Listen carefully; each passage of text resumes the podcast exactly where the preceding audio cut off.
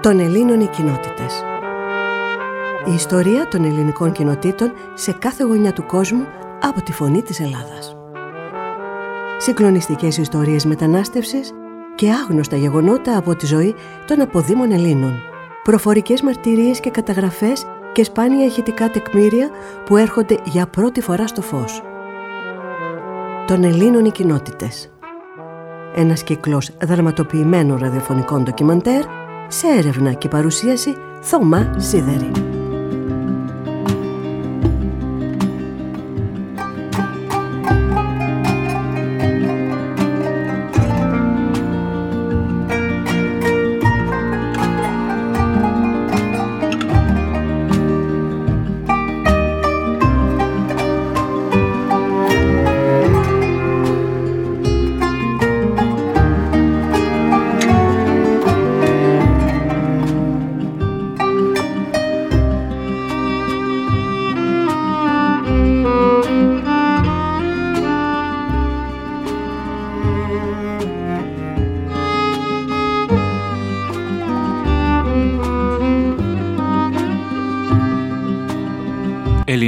Ραδιοφωνία, φωνή της Ελλάδας, των Ελλήνων οι κοινότητες η εκπομπή, τέταρτος κύκλος, οι Έλληνες της Ουγγαρίας.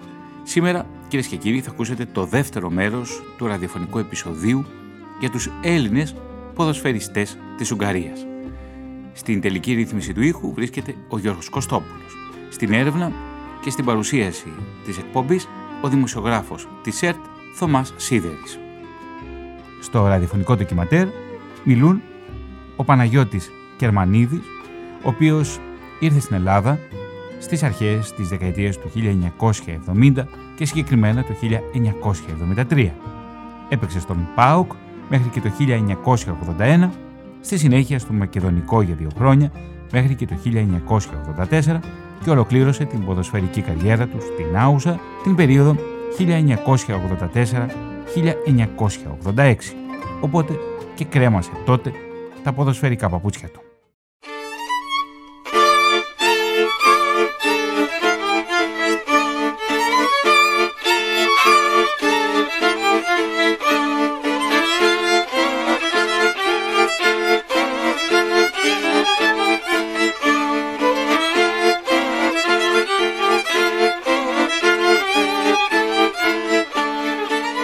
Κύριε Γερμανίδη, Πότε βρεθήκατε στην Ουγγαρία; Είμαι παιδί ε, γονιών πολιτικών προσφύγων, οι οποίοι ε, με τον εμφύλιο από την Ελλάδα φύγανε, βρεθήκαν στην Πολωνία, εκεί παντρεύτηκαν οι γονείς μου και εκεί γεννήθηκα στην Πολωνία, στην πόλη Σκοζέλετ. Από εκεί σε ένα χρόνο μέσα ε, μετακομίσαμε στην Ουγγαρία. Ο πατέρας σας με τι ασχολήθηκε στην Ουγγαρία; Ο πατέρας μου ήταν εργάτης. Ένας απλός εργάτης. Ναι. Δούλευε σε μια πολύ μεγάλη εταιρεία της Βουδαπέστης για πολλά χρόνια. Ήταν απλός εργάτης. Στην Ουγγαρία, στη Βουδαπέστη, πόσο χρονών είσαστε όταν πήγατε; Στην ε, Βουδαπέστη φύγαμε και πήγαμε το 57, 1957 από το Μίσκολς. Ήταν μια άλλη ουγγρική πόλη που μείναμε έξι χρόνια. Ναι. Και το 57 μετακομίσαμε στην ε, Βουδαπέστη, στο, στο περιβόητο Ντοχαντιάρο όπως το λέγαμε, ναι. το καπνεργοστάσιο που μένανε γύρω στα 2.000 Έλληνες. Εγώ ήμουνα πιτσιρικάς, σε 7 χρονών ήμουνα ε, τότε και η αδερφή μου 5 ετών. Ναι. Ε, μας βάλανε τότε σε ένα ε, ήταν αυτό το καπνεργοστάσιο ήταν ένα πενταόροφο πολύ υψηλό κτίριο με, χωρίς ασανσέρ. Μας είχαν τοποθετήσει σε ένα διαμερισματάκι 3x4 ε, σε, για τα πρώτα χρόνια μείναμε σε αυτό το διαμερισματάκι ε, η οικογένεια όλη.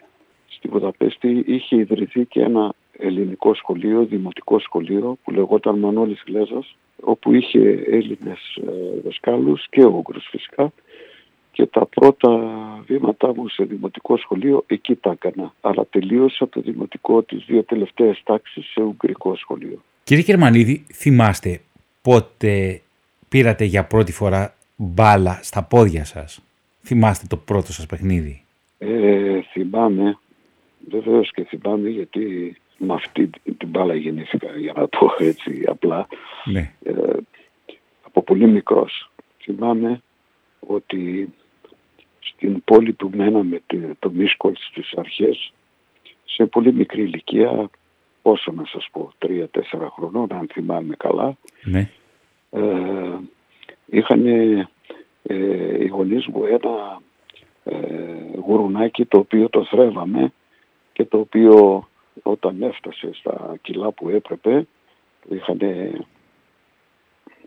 κάνει ε, όπως το κάνουν εκεί πέρα παραδοσιακά στην Ουγγαρία με ε, συνήθειες και το κάνανε λοκάνικα και τα λοιπά ένα κομματάκι από το έντερο το είχα κάνει έτσι φουσκώσει που το είχα κάνει μπάλα.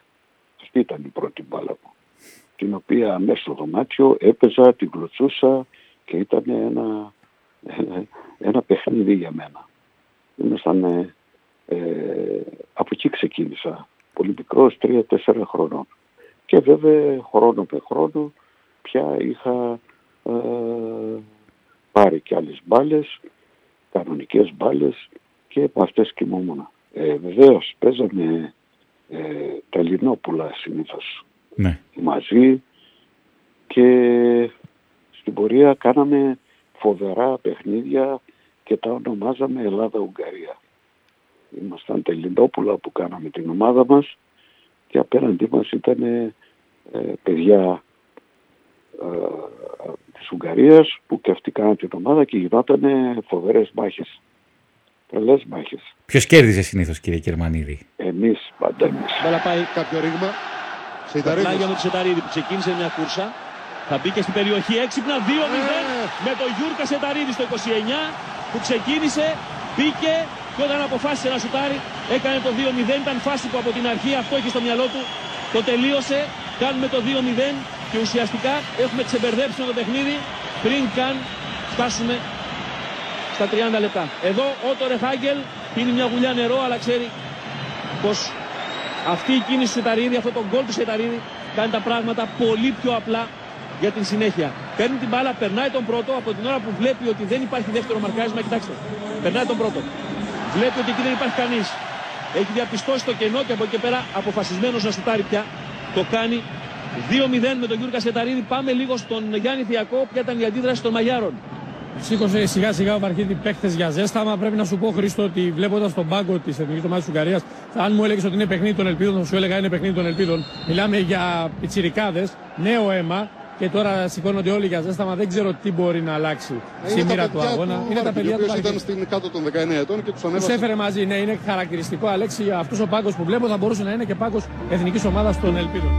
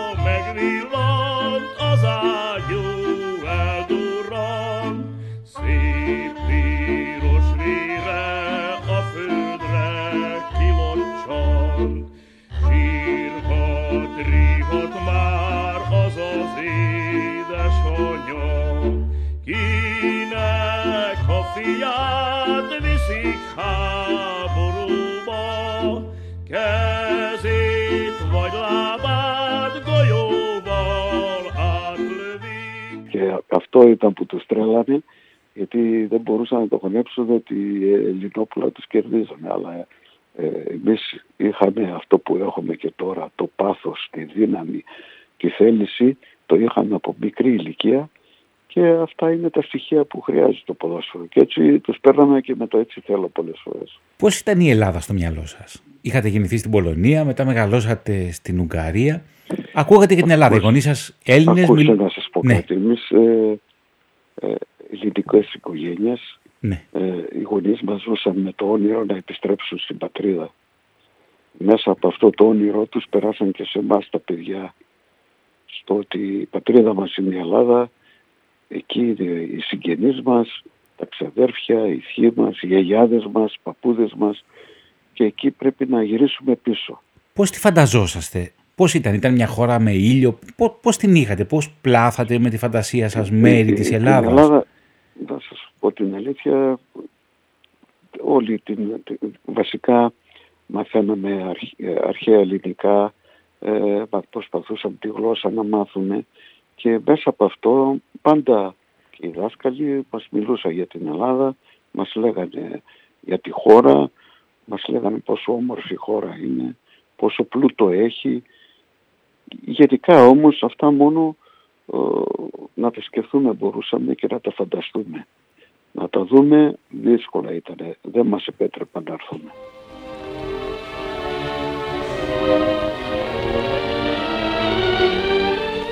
Με αληθινή συγκίνηση το Πανελλήνιο υπεδέχθη ένα μέρος από τα σκυλιά των ομήρων τους οποίους απέδωσε η Ουγγαρία. Οι όμοιροι αυτοί είχαν απαχθεί βιαίως κατά το 1948 από τα σακριτικάς περιοχάς και είχαν οδηγηθεί στα κράτη του παραπετάσματος. Εν μέσω συγκινητικών εκδηλώσεων του συγκεντρωθέντος πλήθους αρχίζει η αποβίβαση των ομήρων η Σιγουμενίτσαν όπου μετεφέρθησαν ατμοπλοϊκώς μέσω Βενετίας.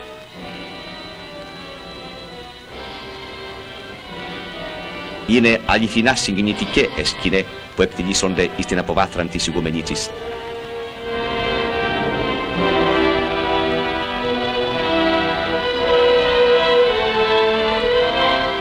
Συγγενείς επαναβλέπουν τους δικούς των που τους ενόμιζαν χαμένους. Πονεμένες μάνες ξαναβρίσκουν τα παιδιά των και παιδιά ξαναβρίσκουν τους γονείς των. Όλα αυτά τα τραγικά θύματα του συμμορητισμού φέρουν στα πρόσωπά των έκβηλων την ταλαιπωρία και την τρομακτική περιπέτεια την οποία υπέστησαν επί έξι ολόκληρα έτη.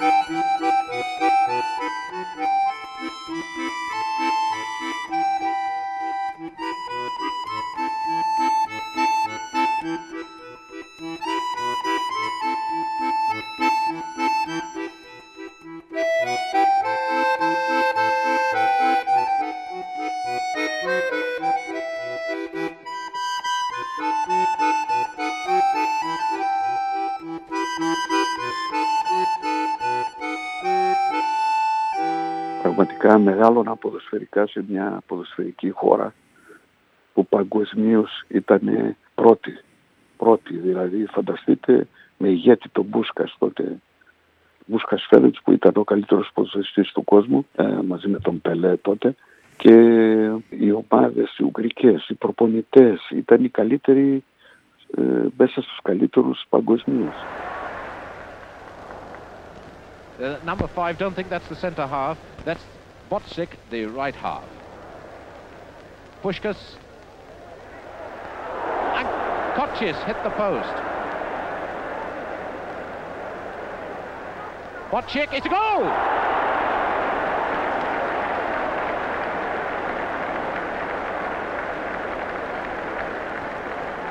Let's play basketball, this Hungarian side.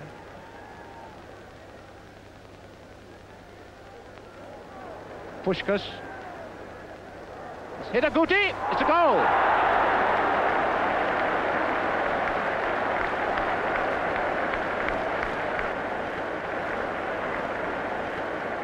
Και έτσι ε, μεγάλωνα μέσα σε, στην έδρα που λέμε του ποδοσφαίρου και μάθαινα και σωστά το ποδόσφαιρο. Βέβαια μεγάλωνα μέσα σε αλάνες, εκεί παίζαμε από το πρωί ως το βράδυ ε, μαζί με Ούγγρους και όλο και καλύτεροι γινόμασταν. Αλλά ήμασταν πολύ υπερήφανοι και εμείς οι Έλληνες ήμασταν υπερήφανοι που ήμασταν σε αυτή τη χώρα την ποδοσφαιρική και μπορέσαμε να, να, εκεί να παίζουμε ποδόσφαιρο.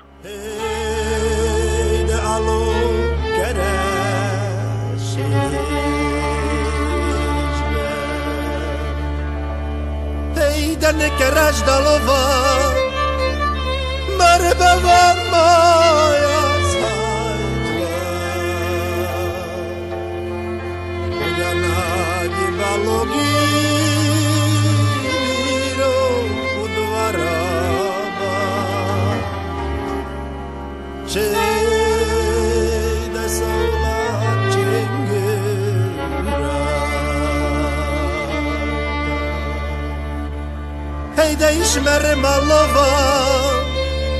haçın gün soğlaşar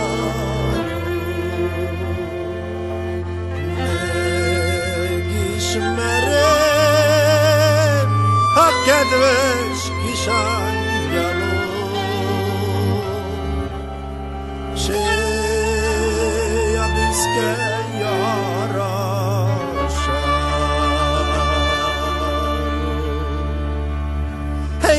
değişmere maçenge Hadi volti şakezembe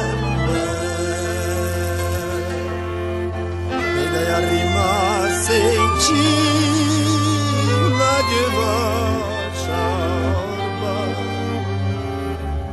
Şeya kedveş roja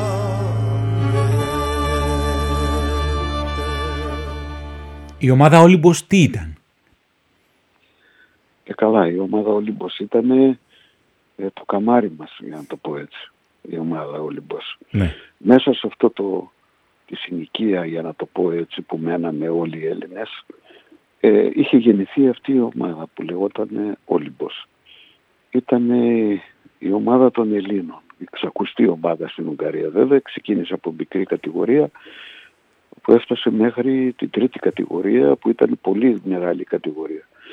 Ο Όλυμπος διέθετε στις τάξεις του πολύ μεγάλα ταλέντα τα οποία μετά κάναν και μεγάλη καριέρα όπως ο Γιούτσος, όπως ο Τσάτσος, όπως ο Σινάτκας, ο Ντούμας και πολλά άλλα παιδιά που ε, ήρθαν και στην Ελλάδα στη συνέχεια και κάναν και καριέρα. Εγώ βέβαια ήμουν πιτσιρικάς, πολύ μικρός ήμουν τότε. Ναι. Έτρεχα πίσω από την ομάδα, ε, μάζευα την μπάλα, πίσω από την αιστεία και γενικά ε, την αγαπούσα πολύ αυτή την ομάδα. Ο πατέρας σας όταν, επειδή σας έβλεπε που αγαπούσατε το ποδόσφαιρο, σας ενθάρρυνε να ασχοληθείτε με αυτό; Ο πατέρας μου πάρα πολύ, γιατί και ο ίδιος τον άριζε να παίζει, αλλά ε, βεβαίως και τον άριζε να με βλέπει να παίζω, χαιρόταν να παίζω ε, και Πάντα με πήγαινε στο πάρκο, με πήγαινε στους αγώνες, θα βλέπω τον Όλυμπο να παίζουν. Ο Πούσκας ήταν το ίνδαλμά σας. Δεν ξέρω αν τον είδατε, αν προλάβατε να τον δείτε από τον κοντά. Μπούσκας, ναι. Τον Μπούσκας ε, δεν πρόλαβα να το δω γιατί ήμουν πάρα πολύ μικρός. Αλλά το όνομά του στην Ουγγαρία και ειδικά στη Βουδαπέστη ήταν το μεγαλύτερο όνομα είχε. Και βέβαια ε, ήθελα πάρα πολύ να το, το δω. Μόνο από την τηλεόραση μπορούσα να το δω ή από το ραδιόφωνο να τον ακούω γιατί και αυτός είχε ε, φύγει από την Ουγγαρία, μετανάστευσε, πήγε στο εξωτερικό και δεν είχαμε ευκαιρία να το δούμε. Ε, ε, από αυτό το Ντοχανγκιάρ σιγά σιγά η Ουγγαρία ε, διέθετε διαμερίσματα σε όλους τους Έλληνες και φύγαμε τελικά όλοι από αυτό το Ντοχανγκιάρ. Ναι. Πήγαμε σε σύγχρονα διαμερίσματα, μας δώσανε και πήγαμε σε μια συνοικία όπου έπαιζε, ήταν σε εκείνη τη συνοικία κοντά η, η, το Πούσκας η ομάδα που λεγόταν Χόμβετ. Ήμουν λάτρης αυτής της ομάδας. Ήταν η ομάδα νομίζω στρατιωτική ομάδα συγκεκριμένη. Στρατιωτική ομάδα βεβαίως. Α, την παρακολουθούσα πάρα πολύ, έπαιζα στην Αλάνα, αλλά η πρώτη ομάδα μου ήταν μια αεραστεχνική ομάδα και όλα λεγόταν κοντά στο σπίτι μου όπου πήγαινα με τα πόδια κρυφά γιατί δεν ήθελα να, να ξέρουν η, η μάνα μου ειδικά η μητέρα μου δεν με άφηνε να παίζω ποδόσφαιρο καθόλου. Και έτσι πήγαινα κρυφά έπαιζα σε μια συνοικία εκεί κοντά στο σπίτι.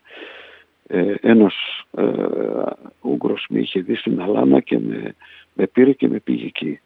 Και πήγαινα εκεί έκανα προπονήσεις έπαιζα μέχρι τα 19 μου.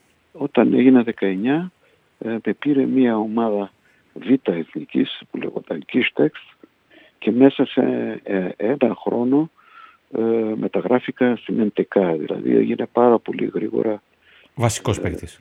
Ε, έφτασα στην κορυφή γιατί η MTK ήταν μία από τις πιο ιστορικές ομάδες, είναι και τώρα στην Ουγγαρία, η πιο ε, παλιά ομάδα. Το 1888 ιδρύθηκε η ομάδα αυτή και ήταν μια ομάδα ε, που στηριζόταν τα κλωστοϊφαντουργία της Ουγγαρίας ε, στη στήριζαν αυτή την ομάδα. Και εκεί με πήρανε αλλά βέβαια όταν έκανα εκεί την μεταγραφή ήδη ο Ολυμπιακός με είχε εντοπίσει μέσω Μπούκοβι που ήταν ο προπονητής του Ολυμπιακού μαζί με τον Λάντος και υπήρχε το ενδιαφέρον όπως και του Παναθηναϊκού που ήταν ο Πούσκας ο άλλος Ούγγρος προπονητής.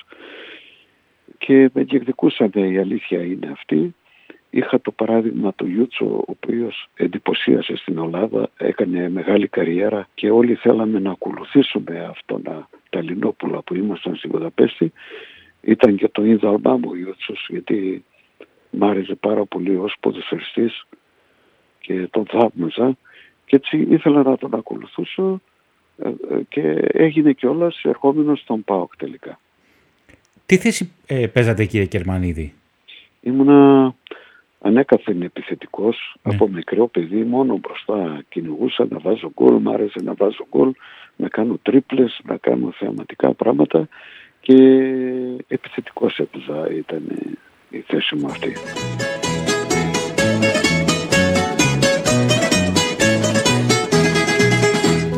Σαν του πάω την ομάδα δεν υπάρχει στην Ελλάδα ομαδάρα δοξασμένη και με δάφνες στολισμένη που τα έντεκα παιδιά μας τα έχουμε όλοι στην καρδιά μας. Πάοκ, πάοκ, τρέμουν το όνομά σου και στο πέρασμά σου τρέμει όλη γη Πάοκ, πάοκ, άλλη τέτοια ομάδα Σ' όλη την Ελλάδα δεν θα ξαναβγεί.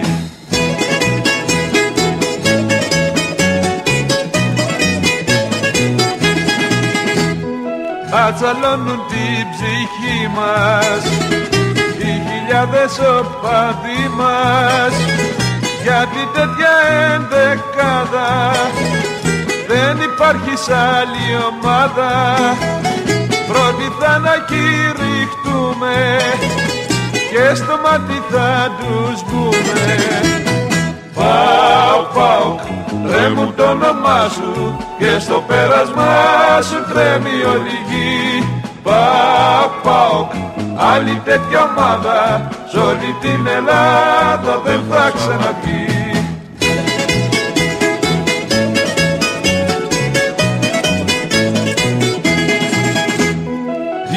δόξα του βορρά μας. Το καμαρίκι χαρά μας. Κι όλοι οι αντίπαλοι μας Τρέμουνε την δύναμη μας. Και γι' αυτό θα ακούνε τούμπα Και θα κάνουν όλοι τούμπα. Πάω, πάω, τρέμουν το όνομά σου Και στο πέρασμα σου τρέμει όλη γη Πάω, πάω, άλλη τέτοια ομάδα Σ' όλη την Ελλάδα δεν θα ξαναβγεί Σ' όλη την Ελλάδα δεν θα ξαναβγεί Και κάναμε συμβόλαιο με πολύ καλούς όρους να έρθουμε στην Ελλάδα σε δύσκολες εποχές. Εγώ ήρθα σε πολύ δύσκολη εποχή το 1973. Χούντα στην Ελλάδα. Βεβαίως το 1973 Σεπτέμβριο και κατευθείαν μπήκα στα βαθιά νερά με τον ΠΑΟ, κύπελα Ευρώπης, πρωτάθλημα και χαίρομαι που μπόρεσα να σταθώ σε αυτό το σύλλογο και να παίξω 8 χρόνια. Μια ομάδα που είναι κατά βάση προσφυγική ομάδα και εσύ ένας παίκτης παιδί πολιτικών προσφύγων. Άρα, άρα υπάρχει. πόντιος. Ναι, και πόντιος. Και πόντιος, βέβαια, βέβαια, και βέβαια. ποντιακή ράτσα. Ε, νομίζω ότι η επιλογή μου ήταν πολύ σωστή που ήρθα στον ΠΑΟΚ γιατί πραγματικά είναι μια προσφυγική ομάδα, μου ταιριάζει και εμένα και εκτός αυτού είχα και την υπόσχεση ότι θα έρθουν και οι γονείς μου και αυτός ήταν ο, ο μεγαλύτερος ε, όρος, ο, ο όρος που, που θα ερχόμουν στην Ελλάδα. Η Χούντα δεν σας έφερε κάποιο πρόβλημα επειδή είσαστε παιδί πολιτικών προσφύγων και ερχόσαστε από ένα. Με έφερε πρόβλημα Ναι. το ότι δεν έφερνε τους γονείς αλλά ο ΠΑΟΚ ήταν αυτός, η δύναμη του ΠΑΟΚ ήταν που με υποσχέθηκαν ότι αυτοί θα κάνουν τα πάντα για να φέρουν τους γονείς μου, τους οποίους τους φέραν βέβαια το 1975.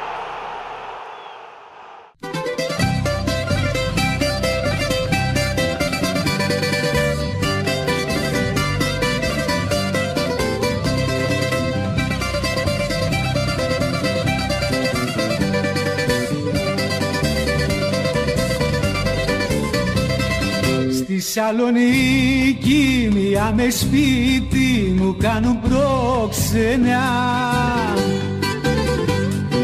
Μια διαμερισματάρα με φόντο την καμάρα κι όμορφη κοπέλα. Κι από μένα με ζητάνε μόνο ένα Να φορέσω πάω ξύδικη φανέλα. Κι από μένα με ζητάνε μόνο ένα. Να φορέσω πάω ξύδικη φανέλα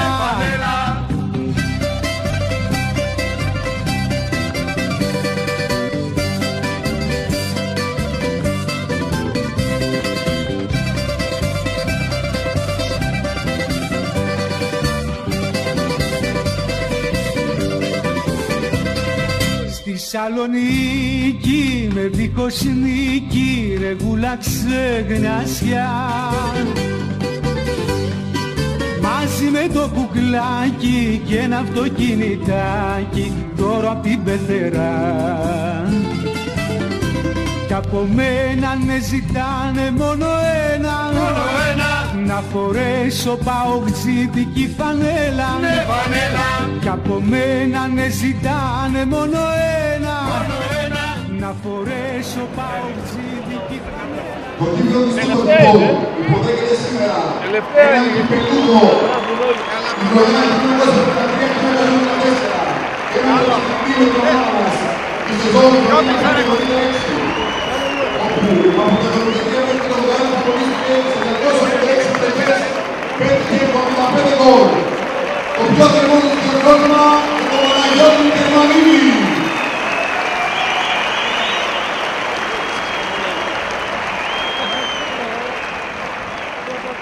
Πώς είναι το ελληνικό ποδόσφαιρο σε εκείνη τη δεκαετία του 1970, με την έννοια ότι εσείς έρχεστε από μια χώρα η οποία έχει μεσουρανίσει τα προηγούμενα χρόνια στο ποδόσφαιρο και έχει μια άλλη νοοτροπία; Συμφωνώ σε αυτό που λέτε γιατί πραγματικά Ε, ήμουν και εγώ πάρα πολύ περίεργος να έρθω. Έρχομαι από μια ποδοσφαιρική χώρα πολύ ανεπτυγμένη. Είχα συμπαίκτες ε, πολύ μεγάλους στην ΕΜΤΚ που έπαιζε ένας παίκτης και στη μεικτή κόσμο είχε φτάσει φανταστείτε είχα τέτοιο συμπαίκτη και ερχόμενος τώρα στον ΠΑΟΚ ήμουνα ε, με μεγάλο ερωτηματικό στο τι θα συναντήσω, τι επίπεδο θα βρω κτλ. Να σας πω την αλήθεια, έμεινα ενθουσιασμένος βλέποντας εκείνον το ΠΑΟΚ, τον ΠΑΟΚ του 1973. Ήταν μια ομάδα πάρα πολύ καλή, ε, πολύ γρήγορη, έπαιζε πολύ ωραίο στρατό και γρήγορο ποδόσφαιρο με αρχικό τον Κούδα, με Σαράφη, με παίχτες πάρα πολύ ε, καλούς και γενικά με εντυπωσίασε η ομάδα. Αλλά αυτό που με εντυπωσίασε περισσότερο ήταν η φοβερή αγάπη του κόσμου για το ποδόσφαιρο. Ε, η τρέλα για το ποδόσφαιρο, το γεμάτο γήπεδο και γενικά όλη η ατμόσφαιρα. Αυτό που ήταν το διαφορετικό και που δεν μπορούσε το ελληνικό ποδόσφαιρο να διακριθεί ευρωπαϊκά ήταν ε, η νοοτροπία που υπήρχε γύρω από το ποδόσφαιρο. Ενώ όλοι το αγαπούσαν, το λατρεύαν, δεν κάναν τίποτα ε, ε, για να το βελτιώσουν και να το κάνουν καλό. Δηλαδή έβλεπες εκείνη την εποχή ξερά γήπεδα. Εμείς στην Ουγγαρία δεν παίζαμε σε ξερά γήπεδα. Παίζα πολύ κατώτερες ομάδες όλες οι μεγάλες ομάδες, όλες οι μεγάλες κατηγορίες παίζαν σε, σε χόρτο. Σε Σε γκάζο ναι. βεβαίως. Και εδώ όταν ήρθα και πήγαινα να παίξω Καστοριά, Πανετολικό, Γιάννενα, μιλάμε Λάρισα, ε, γήπεδα ξερά και αυτό δεν πάρεσε καθόλου, αυτό με, με, με κακοφάνηκε. Πότε βούδας, πότε κούδας, πότε έχω καταλάβει ήδη τη ζωή μου το παιχνίδι. Έχω καταλάβει ήδη τη ζωή μου το παιχνίδι. Ποτέ βούλας, ποτέ κούδας ποτέ Ιησούς Και μετά τον Πάοκ ο Μακεδονικός και μετά η Νάουσα. ναι, μετά από τα 8 χρόνια στο ΠΑΟΚ ε, έκανα χρήση οχταετίας, ήμουν ναι. και σε μια ηλικία πια που έπρεπε να κοιτάξω παραπέρα. Ε, ό,τι είχα να προσφέρω στον ΠΑΟΚ το πρόσφερα και πήγα στο Μακεδονικό όπου και εκεί μπορώ να πω είχα δύο χρόνια πετυχημένα άνοδο για πρώτη φορά στην ιστορία του Μακεδονικού και εκεί μετά όταν έφυγα από το Μακεδονικό ήθελα να συνεχίσω προπενητική καριέρα αλλά με έκανε η Νάουσα πάλι μια πρόταση τέτοια που δεν μπόρεσα να την αρνηθώ και έπαιξα και άλλα δύο χρόνια ακόμα στην Νάουσα. Σταμπάτησα 36 χρόνων. 36 χρόνων, το 1986 είναι η χρονιά που, που ουσιαστικά κρεμάτε τα παπούτσια σας κύριε Κερμανίδη. Ουσιαστικά ναι. την ποδοσφαιρική μου καριέρα με φοβερές εμπειρίες, με, με, με, με, πάρα πολλά γεγονότα στην πορεία αυτή και, το, και στο εξωτερικό και στην Ελλάδα και ήθελα να συνεχίσω μετά ως προπονητής. Και αυτό έκανα.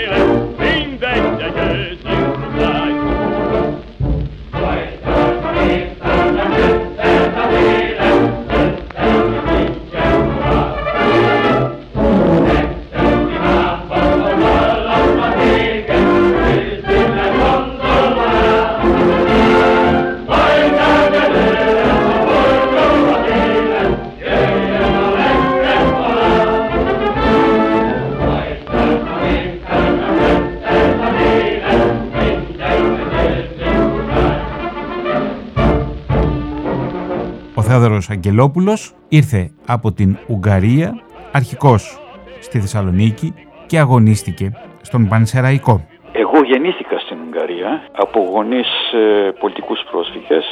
Ο πατέρας μου καταγόταν από Κιλκής, Αντιγόνια Κιλκής, Πόντιος, το Αγγελόπουλος μπερδεύει βέβαια. Και η μητέρα μου από την Ήπειρο, Κόνιτσα, Χιονιάδες. Είχα την τύχη να συναντηθούν στην Ουγγαρία, που εδώ στην Ελλάδα δεν, δεν υπήρχε περίπτωση να συναντιόταν. Και γεννήθηκα εγώ και ο αδερφός μου. Γεννήθηκα το 1953 στο Όζδ της Ουγγαρίας, μια πόλη βόρειο-ανατολικά, μια πόλη βιομηχανική, ήταν τότε σχητήρια είχε εκεί. Και το 1956 μέσα στα γεγονότα, στα καρδιά, στην καρδιά των γεγονότων του τότε που λέγαμε αντεπανάσταση, ναι. Στην επανάσταση τώρα που το ονομάζουν, ναι. ε, μετακομίσαμε Βουδαπέστη. Στον Τόχαντιαρ, αν έχετε ακούσει αυτή αυτό το, την έκφραση, είναι ένα μεγάλο καπνομάγαζο που μας το είχαν παραχωρήσει στους Έλληνες πολιτικούς πρόσφυγες για σπίτια έκτακτης ανάγκης. Ναι, ήταν μια μεγάλη οικοδομή, ακόμα υπάρχει, με αυλή μέσα, με θέατρο, κουλτούρα εμείς τη λέγαμε, με δύο κτίρια, μία για τις ελεύθερες γυναίκες και μία για τους ελεύθερους άντρες και το μεγάλο κτίριο ήταν για οικογένειες. Είχε και μια αυλή εκεί που εμείς τα καλοκαίρια ξημεροβραδιάζαμε παίζοντας ποδόσφαιρο με τον Κερμανίδη, Ανανιάδη, Μόκαλης, αυτοί που Καραΐσκος, εκεί μέσα μάθαμε το ποδόσφαιρο. Και βέβαια κάθε Κυριακή που πηγαίναμε έβλεπαμε τον Ιούτσο, τον Τσάτσο, τον Σινάτκα στον Όλυμπο, την ομάδα Όλυμπο Βουδαπέστης. Ήταν η ομάδα των πολιτικών προσφύγων. Ναι, ναι, ναι. Εκεί, εκεί εμείς ήμασταν, ε, δεν βγαίναμε ούτε από τα αποδητήρια που λέει ο λόγος. Και στις προπονήσεις πήγαιναμε όταν μπορούσαμε. kedves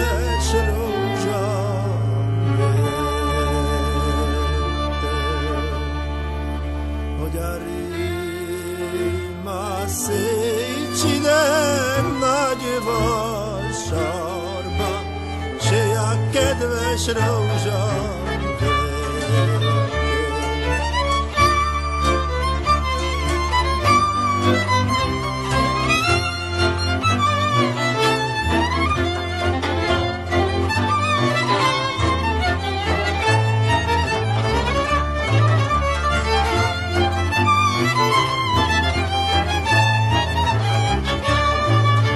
Od kiszpy,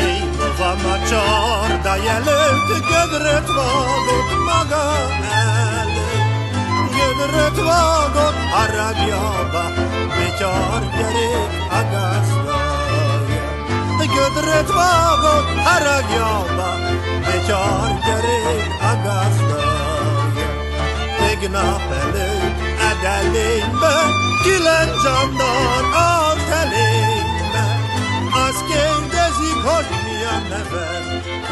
να σας πω, αισθανόμασταν από τη μέρα που γεννηθήκαμε Έλληνες. Και ήταν και καμάρι μας εκεί, όλοι λένε Έλληνας, κάτι διαφορετικό.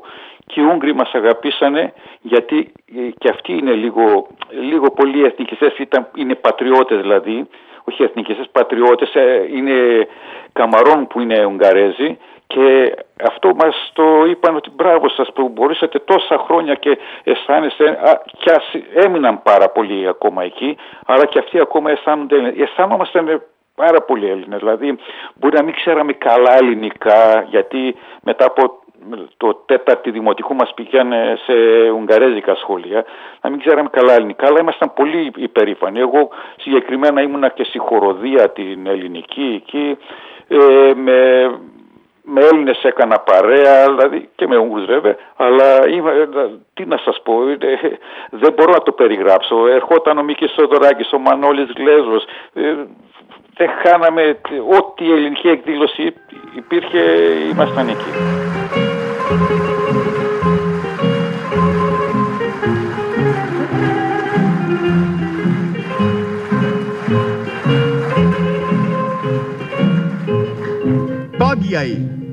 Στέλιος Ντούσης Μάρκος Μπλακάκης Εις Χρύσανθος Λουλάκος Σάβαλ Αγγελική Ελευθερίου. Εις Ίνεκελ Δώρα Γιανακοπούλου.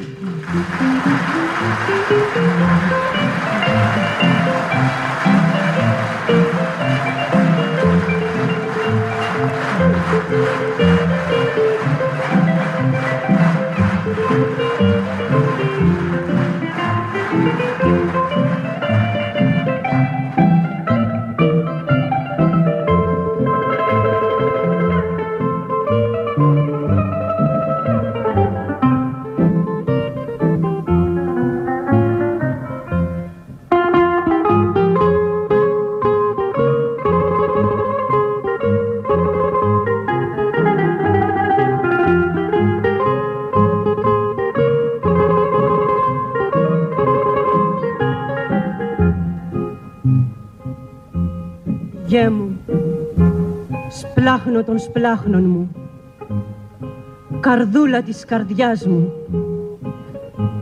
πουλάκι της φτωχιάς αυλής, ανθέ της ερημιάς μου. Πως κλείσαν τα ματάκια σου. Και δε θωρείς που κλαίω. Και δε σαλεύεις, δε γρικάς τα που πικρά σου λέω. Τώρα δε με παρηγοράς και δε μου βγάζεις άχνα και δε μαντεύεις τις πληγές που τρώνε μου τα σπλάχνα. Δε μου μιλείς κι δόλια εγώ τον κόρφο δε σ' ανοίγω και στα βυζιά που βίζαξε στα νύχια γέ μου μπήγω. Θυμάμαι όταν ήμουν παιδί ε, τον Όλυμπο βέβαια, πολλά παιχνίδια, όταν ανέβηκε από τοπικό της Βουδαπέστης, πρώτη κατηγορία, ανέβηκε γάμα εθνική, τι, τι πανηγύρια έγιναν ε, στο Τοχανγκιάρ. Ο Ιούτσος, ο Τσάτσος, μιλάμε φανταστικοί παίκτες οι οποίοι παίξαν εδώ όταν ήρθαν στην Ελλάδα στον Ολυμπιακό, στα Τρίκαλα, ο Ιούτσος συγκεκριμένα έπαιξε και Εθνική Ελλάδος.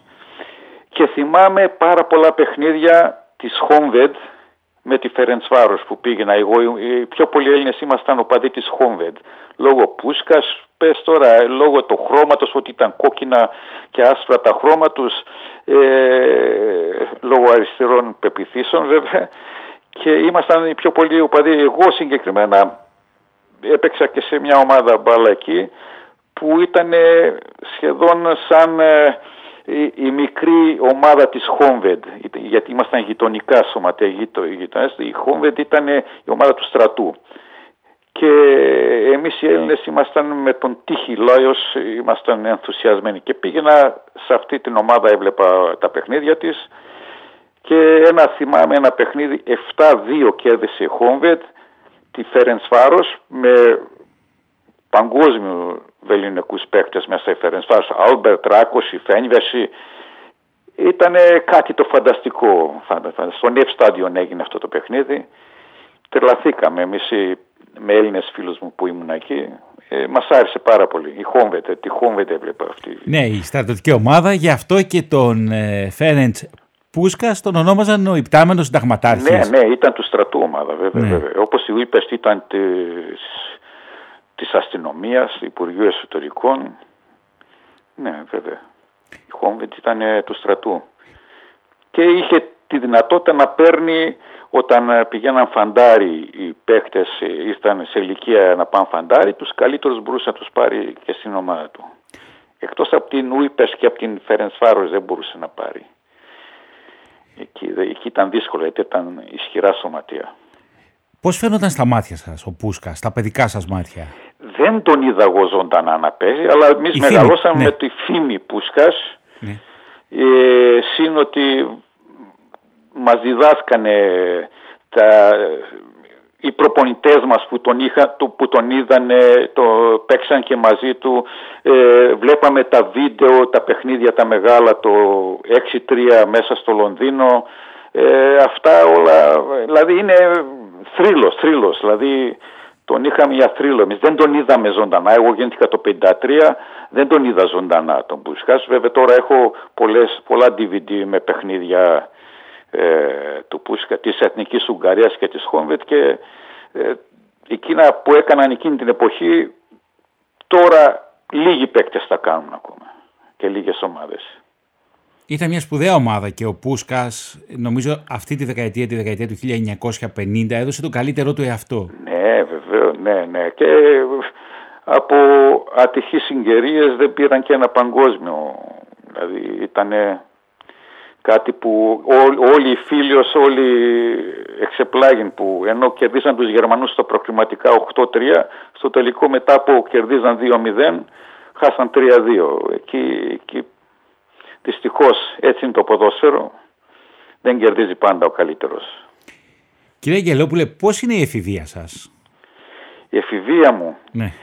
ε, πήγα Δημοτικό πήγα στο, στο Μανώλη Γλέζο Δημοτικό Σχολείο που ήμασταν όλοι Έλληνες από το 60 ως το 64, 65 τελείωσα εκεί, το 65, το 65 πήγαμε σε Ουγγαρέζικο σχολείο, εν τω μεταξύ εγώ το 65 21 Ιανουαρίου έπαθα ένα δυστύχημα, με πάτησε ένα τραμ στη Βουδαπέστη πηγαίνοντας στο σχολείο, ε, κατέβηκα από το τραμ, ε, κάποιος με έσβρωξε και με έπεσα κάτω. Ευτυχώς δεν με έκοψε το πόδι, με έκοψε μόνο ένα δάχτυλο και τη φτέρνα. Λέει, τέλος πάντων ένα δυστύχημα.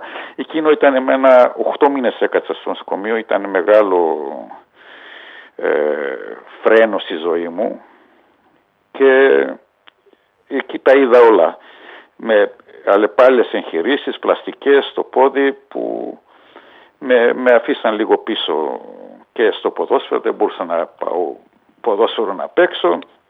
Μετά πήγα εκεί όταν τελείωσα το 65 πήγα σε Ουγγαρέζικο σχολείο. Εκεί γνώρισα, πήραμε και σπίτι βέβαια, εκεί, αλλάξαμε εκεί κατοικία. Από τον Τόαντιαρ, μας δώσανε σε εργατικές κατοικίες στο 10ο διαμέρισμα της Βουδαπέστης, στο Κιόμπανιο, αν έχετε ακουστά, ε, σπίτι καινούριο σπίτι, μια χαρά, είχε συνοικία με πάρκα μέσα, με, γήπε, με γηπεδάκια μικρά για ποδόσφαιρο, βγαίναμε έξω και μετά που τελείωσα το δημοτικό πήγα σε μέση τεχνική σχολή σαν ε, τεχνικό λύκειο ε, μηχανοτεχνίτης, όχι αυτοκινήτου, μικρο, μικρομηχανήματα ε, μηχανοτεχνίτης. Εκεί γνωρίστηκα με ένα φίλο που μετά έπαιξε στη Χόμβεντ αυτός μπάλα, με πήγε στην ομάδα, στη θηγατρική της Χόμβεντ, στο Κίστεξ, εκεί που ήταν και ο Κερμανίδης, ε, ήταν και άλλα δύο παιδιά Έλληνες, ο Λουίζος, ο Γιώργος και ο Δελιγιάννης ο Τάκης, και αυτοί ήταν εκεί και εγώ και ήμασταν πέντε Έλληνες σε μια ομάδα. Ε, στην πρώτη ομάδα εγώ έπαιξα μετά που έφυγε ο Κερμανίδης, γιατί ήμουν μικρός εγώ όταν ε, ήρθε, έπαιξα 19 χρονών στην πρώτη ομάδα. Αυτός ο Ούγγρος ο φίλος μου ο Ιώζεφ Τέρεχ που έπαιξε στη Χόμβεντ, έπαιξε στην MTK, έπαιξε και στη Γερμανία. Κρατάω και μαζί του φιλίες γιατί είναι ο καλύτερος μου φίλος που είχα στην Ουγγαρία. Η εφηβεία μου ήταν ε, νοτροπία ανατολικού μπλοκ, μπάλα, διασκέδαση, δίσκο, ε, αυτά. Ήταν η καλύτερη περίοδος της ζωής μου βέβαια εκεί στην Ουγγαρία από το 72 που τελείωσα το Λύκειο μέχρι το 75 που έφυγαμε, επαναπατριστήκαμε στην Ελλάδα. Το 75 1η Αυγούστου επαναπατριστήκαμε, ήρθαμε στην Ελλάδα. Ε, με μεγάλη χαρά ήρθαμε, αλλά δυστυχώς όταν ε, μπήκαμε στην κανονική ζωή εδώ, δυστυχώς ε, ήταν πολύ δύσκολα για να προσαρμοστούμε. εδώ ήθελα να παίξω μπάλα, εγώ Άμα έμενα βέβαια στην Ουγγαρία μπορεί να με έφερνε κάποια ομάδα, αλλά εγώ ήρθα, λέω θα έρθω μόνος μου, έτσι, όπου και να πάω, την μπάλα που ξέρω θα, θα πετύχω. Και με γνώρισα έναν μάνατζερ σε Ρέο, έναν κύριο, ε, με πήγε στον Απόλλων Αθηνών στην αρχή, ήθελαν να με κρατήσουν, αλλά ε, με πήραν τηλέφωνο στο ξενοδοχείο που έμενα, ο πατέρας μου ότι η μάνα μου αρρώσε βαριά, ε, γύρισα πίσω. Μετά ο ίδιος αυτός ο άνθρωπος με λέει θα σε πάω πανσεραϊκό λέει και από εκεί δεν θα φύγεις λέει. Η μάνα σου έγινε καλά τώρα Και πάμε εκεί, με δοκιμαστικό παιχνίδι, ο Αρχοντήρης τρελάθηκε με την μπάλα. Εγώ με μία την, ε, το σύγχρονο ποδόσφαιρο στην Ουγγαρία αυτό που μάθαμε, τη μία την έπαιζα, τεχνικά ήμουνα καλός, με κράτησε. Πήγαμε Ρουμανία προετοιμασία, φιλικά εκεί γυρνάμε πίσω, ξαφνικά άλλαξε η στάση του απέναντί μου, δεν ξέρω τι, ίσως η νοοτροπία μου, η, του Ανατολικού Μπλοκ ότι εγώ έπινα και μπύρα μετά την προπόνηση και δεν με έκανε επαγγελματία και αναγκάστηκα τα σταμάτησα.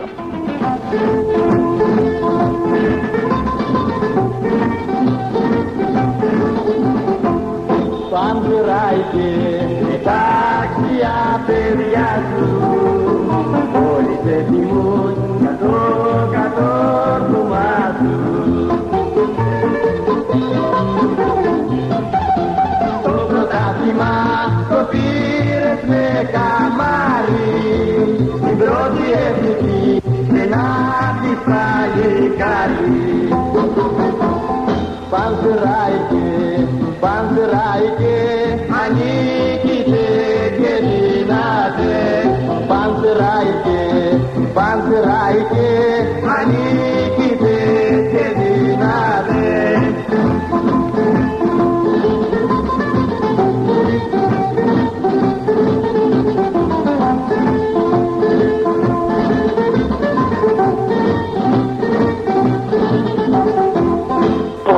Πρέπει να έχεις ταλέντο. Και μετά πολλή δουλειά. Πολλή δουλειά στο γήπεδο. Πολλή δουλειά στο γήπεδο και καλή ζωή. Καλή ζωή για να μπορείς να ανταπεξέρχεσαι στις δύσκολες απαιτήσεις του, του αγώνος. Μια συμβουλή σε ένα νέο παιδί, κύριε Κερμανίδη, σε ένα νέο ποδοσφαιριστή, σε ένα παιδί τέλος πάντων, σε ένα γόρι που αγαπάει το ποδόσφαιρο. Τι θα του λέγατε, ε, από αυτά τα παιδιά που βλέπετε και σήμερα. Το ποδόσφαιρο θα του έλεγα ότι για να πας σε, σε υψηλό επίπεδο πρέπει πρώτα απ' όλα να το αγαπάς και να έχεις πάθος γι' αυτό. Μόνο σε αυτή την περίπτωση θα, θα καταφέρεις να πραγματοποιήσεις το όνειρό σου.